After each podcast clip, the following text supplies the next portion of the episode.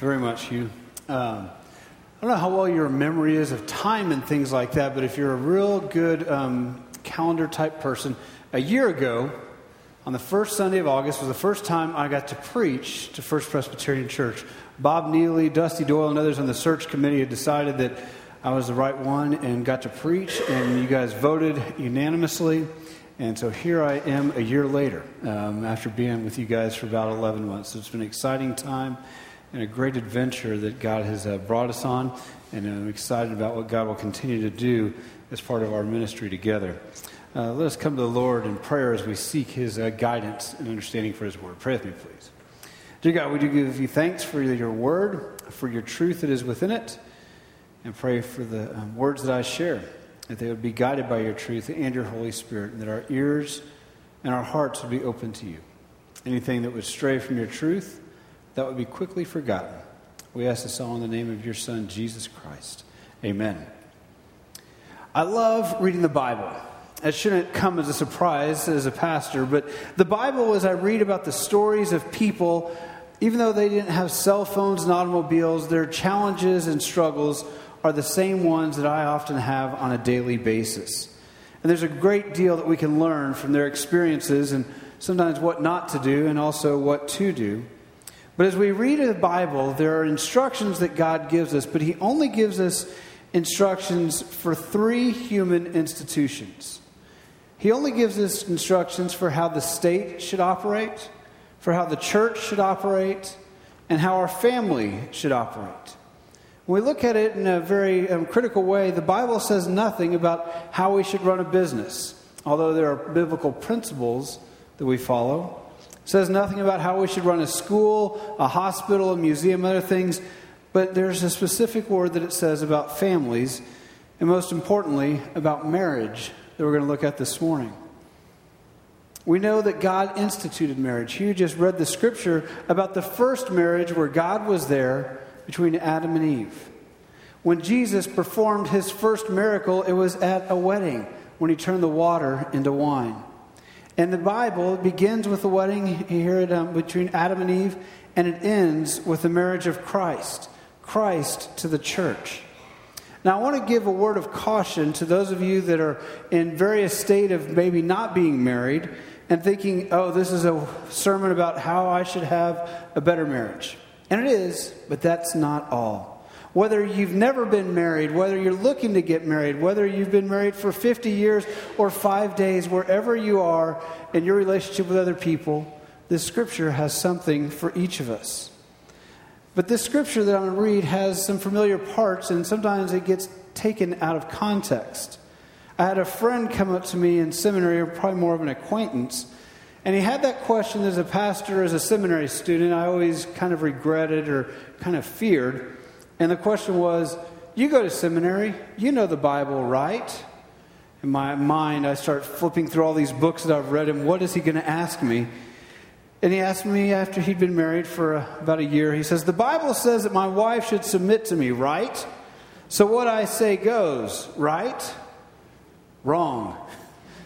Well, not exactly, not even that close. That's a very literal translation, and uh, there's some more depth to understanding it. So, before, or as we go and understand what Scripture says, let's read it from Ephesians 5 22 through 33, which is on page 1245. Hear the word of the Lord. Wives, submit to your, hu- your own husbands as to the Lord. For the husband is the head of the wife, even as Christ is the head of the church, his body, and is himself its Savior. Now, as the church submits to Christ, so also wives should submit in everything to their husbands. Husbands, love your wives, as Christ loved the church and gave himself up for her, that he might sanctify her, having cleansed her by the washing of water with the word so that he might present the church to himself in splendor, without spot or wrinkle or any such thing, that she might be holy and without blemish. In the same way, husbands should love their wives as their own bodies. He who loves his wife loves himself, for no one ever hated his own flesh, but nourishes and cherishes it, just as Christ does the church, because we are members of his body. Therefore, a man shall leave his father and mother and hold fast to his wife, and the two shall become one flesh. This mystery is profound, and I am saying that, that it refers to Christ and the church. However, let each one of you love his wife as himself, and let the wife see that she respects her husband. This is the word of the Lord. Now, marriage has gone through various shifts throughout time. We look in the Bible and see multiple marriages and or multiple wives and some of the problems that are there. But um, society in the past hundred years or so, along with influences from the Roman Catholic and Protestant Church, can agree that the purpose of marriage was to create a framework for lifelong devotion and love between a husband and wife. It was a solemn bond designed to help each party subordinate individual impulses and interests in favor of the relationship.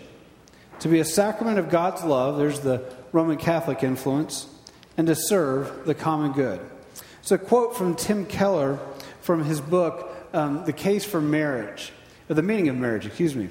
And Tim Keller is one of my favorite authors, a great pastor in New York City, and you're going to hear um, some familiarity if you've read this book, if you're familiar with Tim Keller.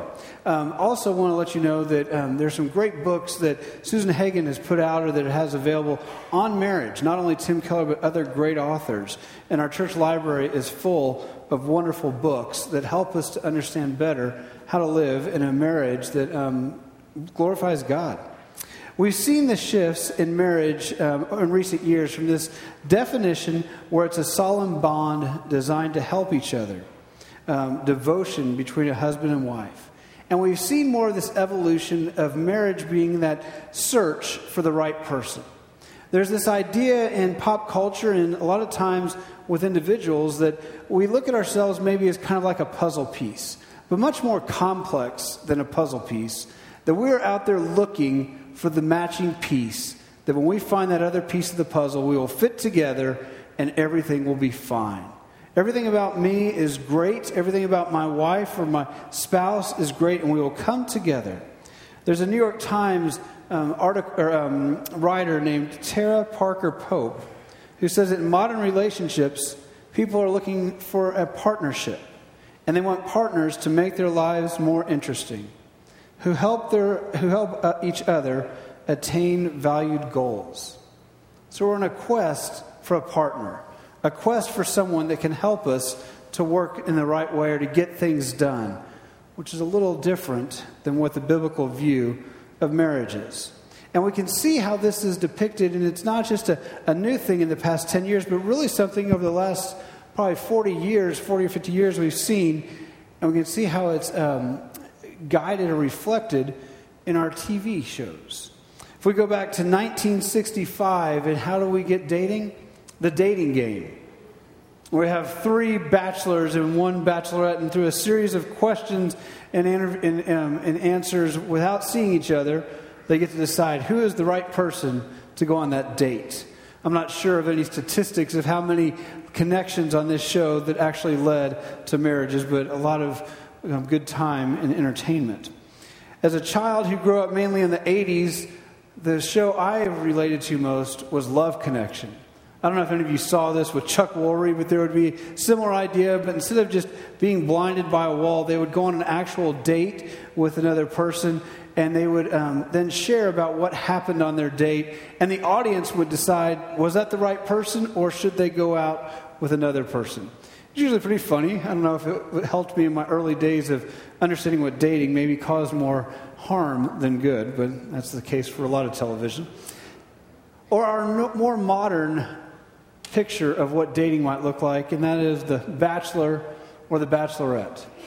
Really pretty trashy TV shows of uh, desperate men or desperate women trying to find the right person. This idea that the most attractive, most successful man or woman is going to attract the most successful you know, spouse through this series of dating 20 women or 20 men at the same time. And statistics do show that the number of people who actually win the show and go on to get engaged and married, very, very, very low. So no matter how you find Mr. or Mrs. Right, people have a flawed idea or flawed view of marriage. Statistics in our own experiences can make, it, make us realize that the idea, the possibility of finding a lifelong um, spouse, a lifelong partner, partner, can be a futile quest. You realize that marriage is hard work, and maybe you've come to the point where you want to avoid it, where you realize that I'm just not going to go there. It's not an option. C.S. Lewis has a wonderful quote that talks about this, this ability that we have maybe to, to put off love because we're afraid of getting hurt. Lewis says, Love anything, and your heart will certainly be wrung and possibly broken. If you want to make sure of keeping it intact, you must give your heart to no one, not even an animal. Wrap it carefully around with hobbies and little luxuries. Avoid all entanglements. Lock it up safe in the casket or coffin of your selfishness. But in that casket, safe, dark, motionless, airless, it will change. It will not be broken, it will become unbreakable, impenetrable, irredeemable. The alternative to tragedy or at least to the risk of tragedy, is damnation.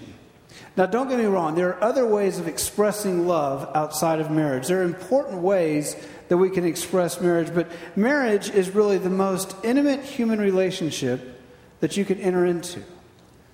The most intimate human relationship that we can enter into. But it's not easy. As we, in, as Presbyterians, say when we conduct a wedding, that married should not, marriage should not be entered into lightly. There's become a pattern where people are fearful of marriage and they um, don't want to have a bad marriage, so they settle for living together, giving the relationship a try without the commitment of marriage, thinking that's going to fix it. And there's some commitment, but not really that lifelong of a commitment. A Gallup survey says that a substantial body of evidence indicates those who live together before marriage are more likely to break up after marriage. So, what do people do? What do people do with a society that says live together, but that's not going to help? Marriage has its problems. Where do we go? Well, I found a new reality show, and I really stumbled on it. One of my favorite TV shows is on the FYI network called Flipping Boston, where they go in and, and change the, um, uh, update these houses. Well, they put a new show in the time slot, and it's called Married at First Sight. It's still going on, and what these experts did was they found six individuals after surveying hundreds of people, and these um, experts, a psychologist, a spiritualist, and other experts, found three couples. They said, based on all their re- research, they were the right puzzle piece to go with each other. And instead of going through these problems of living together beforehand and these problems of dating, they were just going to get married at first sight. So, on the first episode, that's what happened. They got down the aisle, and there, for the first time, they saw their husband or their wife. There's only been, I think, three or four um, episodes. They've gone on their honeymoon, they've met each other's families, they're living together and seeing what that's like. But that's not the answer. That's not the answer. The problem is not getting people together. Then the problem is not marriage. The problem is really us. The problem is me. When I look at my um, problems, or so many of the problems of society, we can go back to Genesis. Genesis 2, as Hugh read and was quoted in part of our scripture, the first marriage where man and wife come together. And then it's only one chapter later that man and woman, and we today, continue to buy the sin or the lie that the devil gave us that we could be gods, we could control things. And sin entered in. Sin entered into our, into our relationships, into our lives. And ever since then, all human relationships have had flaws, have had problems with them. But here we are, thousand or so year, or over a thousand years later, after the marriage, where Paul is writing. Paul is writing to us to tell us what the key is to marriage. And I love reading, um, reading Ephesians, reading Paul's writing sometimes, because he's like that kid that we all had or knew in school. And maybe you were like that person and I loved you in some ways. But, you know, that, that person when you're in school that is saying, I know the answer. I know the answer. Call me, call me. And that's what Paul is doing. We're, you know, having these problems, and Paul is saying, I know the answer. And here it is. Here's the answer that Paul gives to our challenges in marriage Wives, submit to your husbands, and husbands, love your wives. That's it. Well, not quite. That's the basic framework of what Paul tells us is the foundation for a good marriage. Wives submitting to our husbands, and husbands love your wives. But he goes on after he talks about the profound about a man and woman leaving their, their parents and becoming one, and he describes it as a profound mystery. The word that he uses, this Greek word, is mysterion, which means great mystery, and implies some kind, some type of esoteric knowledge. The scripture is Hugh read and I read, and I'm going to say it again. Verse 31 Therefore, a man shall leave his father and mother and hold fast to his wife, and the two shall become one flesh. This mystery is profound. He uses the same word to describe this mystery as he uses in other places to describe the saving purposes of Jesus Christ, to describe the purposes of the gospel. Is the same way he describes the mystery of a man and woman coming together. The more literal translation is that this is a se- this secret is great. So how we become together is a great mystery. What is the secret? The secret is that husbands, we are to love our wives as Christ loved the church.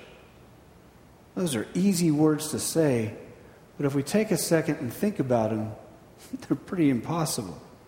Husbands, love your wives as Christ loved the church. What did Christ do for the church? He willingly went to the cross for the church. He paid the penalty for our sins. He removed our guilt and condemnation so that we could be united with Him. He gave up His glory in heaven and power to become a servant. Is that the way that we treat our wives? To be a servant to them? Basically, the answer that Paul is giving to a great marriage is that if you will do for, God, do for your spouse what Jesus Christ did for the church, the rest will follow.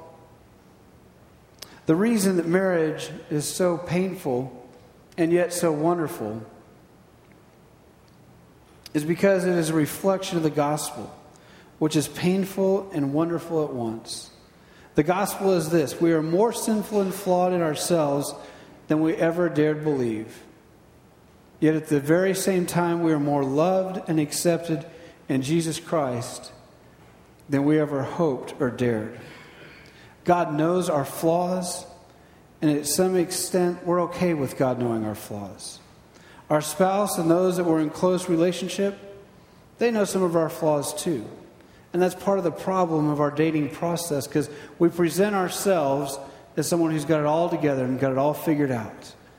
And the dating process is the reality of realizing we don't quite have that. My wife, she knows the real me. After 19 years of marriage, she knows the challenges of living with me. She knows that I can be impulsive. She knows that I can stay up too late watching dumb TV shows. She knows that I can commit to too many things, spread myself thin, take for granted my children and my family. And the list could go on and on, but this isn't confession time. This is just example time of the reality that all of us have those flaws. And our spouse loves us in spite of those. And our Savior, God, loves them too. And so we run into this conflict, this, this butting together of two ideas of marriage a worldly view of marriage. That we come and we've got everything together, and we find someone else that has everything together, and we fit together just right. It's a give and take. I'll do things, and then you'll do things. and It'll work out. And if it doesn't, well, we'll go on and find someone else. A 50 50 equation. And a lot of times in the secular view of marriage, there's a lot of scorekeeping. There's a law that dictates things based on my performance and my wife's performance. But in the Christian view of marriage, and what Paul is putting here, there's a beginning appreciation, a beginning understanding that as two individuals come together in marriage, we are both sinners saved by God's grace. We enter into a covenant of marriage, something that God is blessing, God is guiding. The heart of the Christian marriage, when we truly understand it, is forgiveness. Because the heart of being a follower of Christ is also forgiveness. The reality of a Christian marriage is that I give and I give and I give and I give. When we fail to believe the gospel, the problem is that we expect others to do for us what they are fundamentally incapable of doing. We look to our friends, we look to our kids, we look to our coworkers, our job, our spouse to fulfill us in a way that only Christ can do that. The old country song by Johnny Lee says, I've been looking for love in all the wrong places. And the problem is not finding the right, is not looking for the wrong person. The problem is looking for that person to take upon the role of Christ. It's not, it's not looking in the wrong place. It's looking for a human to fulfill the role that only Christ can fulfill.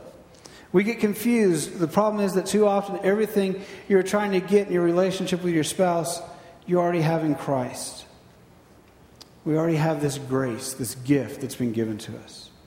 And some people are worried if I give too much and don't put don't put a boundary on there, don't put a, a, gate or a wall or the law that it's a license to go and sin boldly because grace is so wonderful.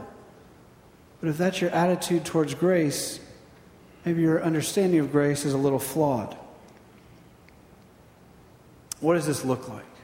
What does this look like in our lives to live in a relationship that gives and gives and gives as Christ gave to the church? There's an author that I ran across recently called Laura Munson. She's an author and uh, writes for uh, New York Times, I believe, and I didn't know her until I ran across her in my research. But she tells the story about when she was near the end of her marriage in 2009.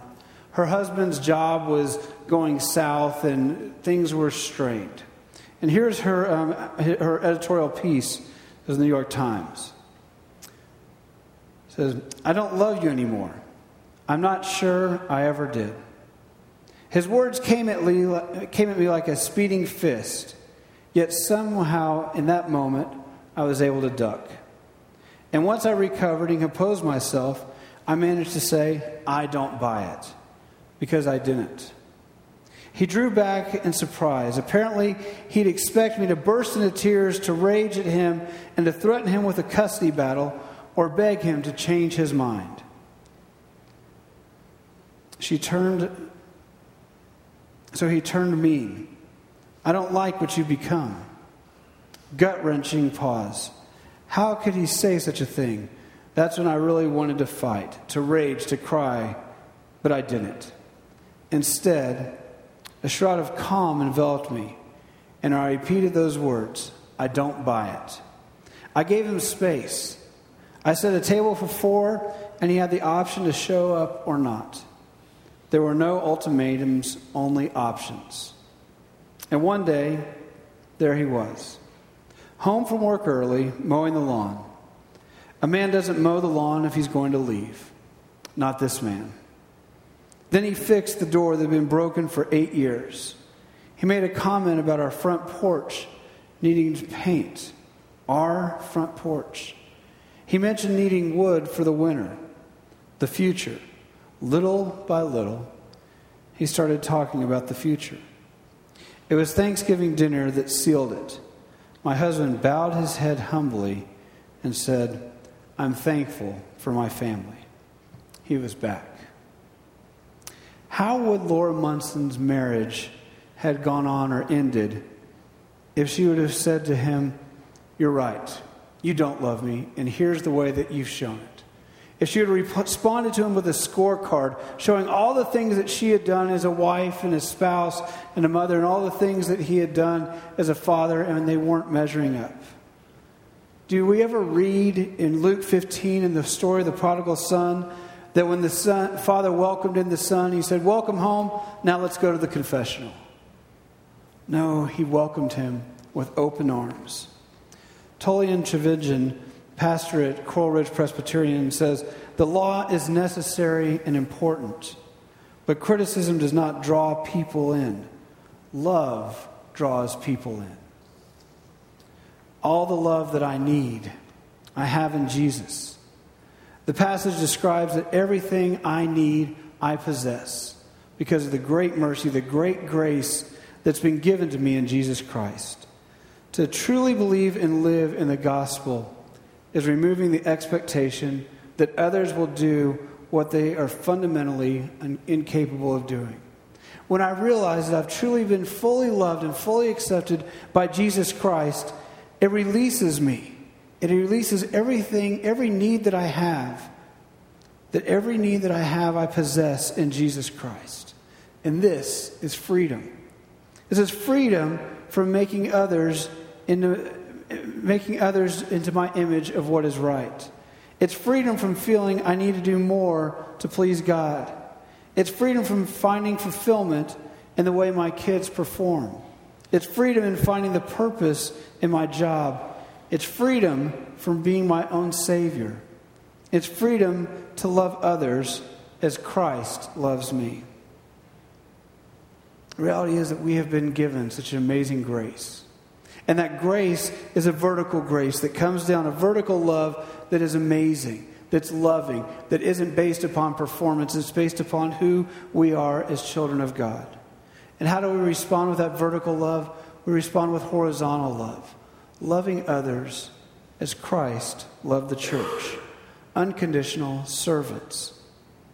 When we know and live in the vertical love of Christ, it enables us then to live in the horizontal love for my wife, for my children, for my friends, my enemies, and everyone that I encounter daily. When I'm focused on the grace of Christ, it allows me to love my family, to love my wife as Christ loved the church. Let's pray.